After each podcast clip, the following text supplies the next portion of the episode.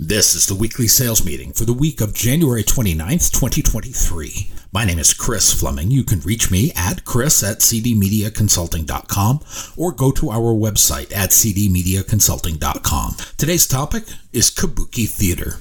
At one time or another, we have all been involved in a game of charades. Whether as a child playing with friends, as an adult at a party, or in the workplace dealing with difficult or unpleasant people. We put on a happy face for the moment and then go running to the restroom to be ill, all because we had to deal with someone or something that we shouldn't have to put up with in real life. The charade itself is designed to protect our fragile egos. It is a protective mechanism to limit the damage to our self esteem.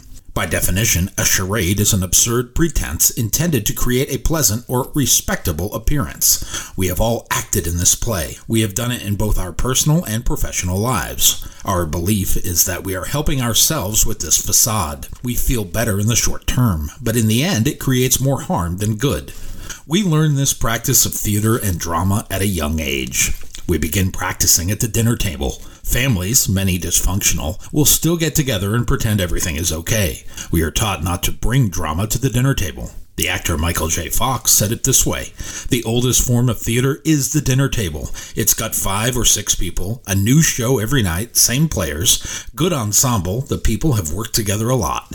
Think about those times when you've been involved in this show's production. Sometimes you are an actor, other times the director, like when you go to that relative's house for a holiday meal and you all pretend to be nice to each other. Meanwhile, the other 364 days a year, you tear each other down. This is the theater we are talking about. Instead of showing our true feelings, we bury them to keep the peace. Some have been encouraged to keep quiet so we can get through dinner and be done with it for this year. I'm not saying I know someone this has happened to, but I know I can picture the scene.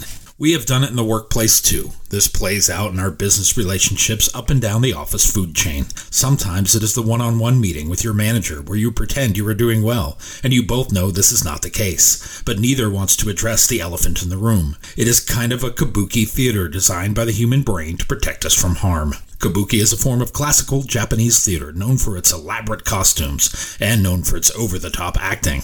Often, this term is used in modern American politics. It is used to describe grandstanding and gaslighting. These tactics are more akin to the political stage than the theater. It also finds its way into the workplace. We put on a good face when we do not want to be in the same room with our workplace frenemy or we go to our respective review meeting hoping not to address our own performance. Both parties leave resentful of the other.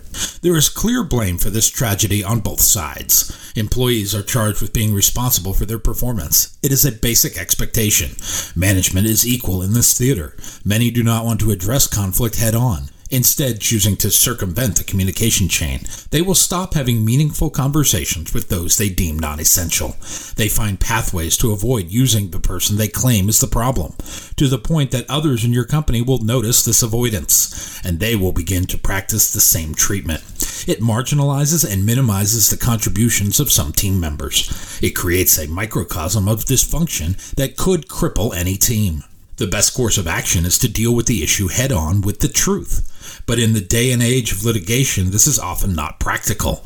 Instead, the kabuki theater plays out as charades. On one side, management hopes the person will quit and save them the headache of removal. On the employee's side, unhappy individuals will bide their time to see if something better will come along.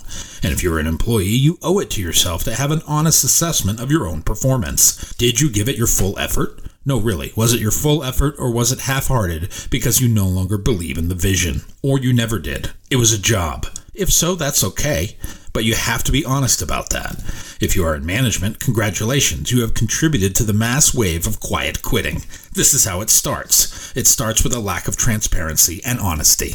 This lack of honesty is the main player in this theatrical workplace production. It exists on both sides of the ledger. Both employers and employees engage in the theater of deception. It starts in the interview process with a lack of transparency. Employers don't want to tell the employees how much they're willing to pay to employ them. Employees don't want to tell employers what they need to take the job. The gamesmanship starts at that stage. I don't think it ever improves from there. Norman Vincent Peale was best known for popularizing the idea of positive thinking.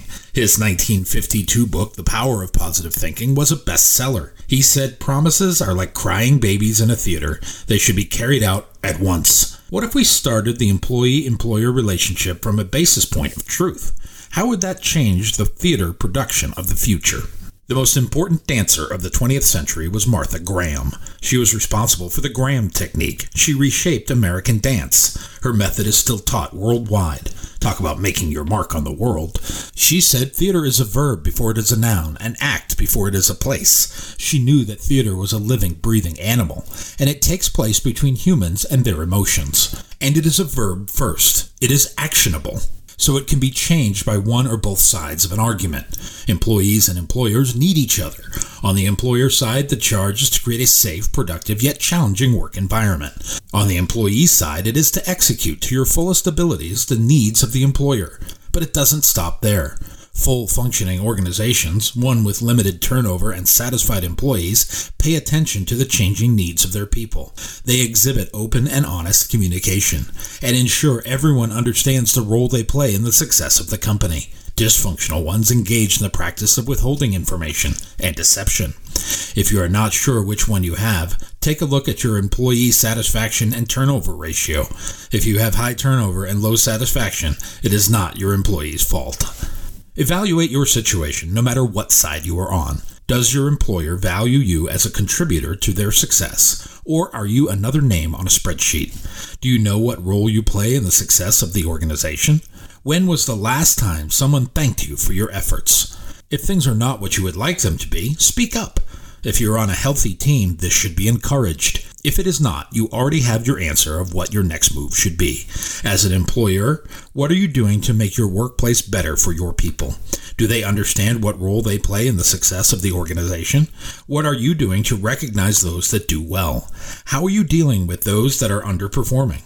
If you are letting the underperformers hang around without course corrective behavior, this is the theater we are talking about, and akin to sanctioning this behavior, normalizing it for everyone. While we can put on a happy face, I think I am incapable. In Shakespeare's Hamlet, the protagonist said to Ophelia, God has given you one face and you make yourself another. I tend to wear my displeasure on my face. If I don't like it or don't agree, I will let you know. My wife will often tell me, You are making that face, and I will tell her, It's the only one I have. Humor aside, some are incapable of masking their feelings. It should not be necessary to hide what one is feeling. Our jobs are often that jobs. If it was meant to be 100% pleasure, it would have been called fun or vacation. Instead, it's called a job. But shouldn't we derive some joy from it? We spend more than half our lives working. Should it be spent on something we enjoy doing, at least to some degree? As my grandfather told me when I was four, find something you love to do, and then find some idiot to pay you for it, even if that idiot is you. Otherwise, your chances of being miserable will go up, and you will end up playing this game of charades or kabuki theater. And what good comes of that? My new book, You Can't Lead from the Back of the Room, Nor Should You, is now available on Audible as an audiobook download. If you like what you have heard here today, please consider downloading a copy or two. You can always send one to a friend. Go to cdmediaconsulting.com right now and follow the instructions to order.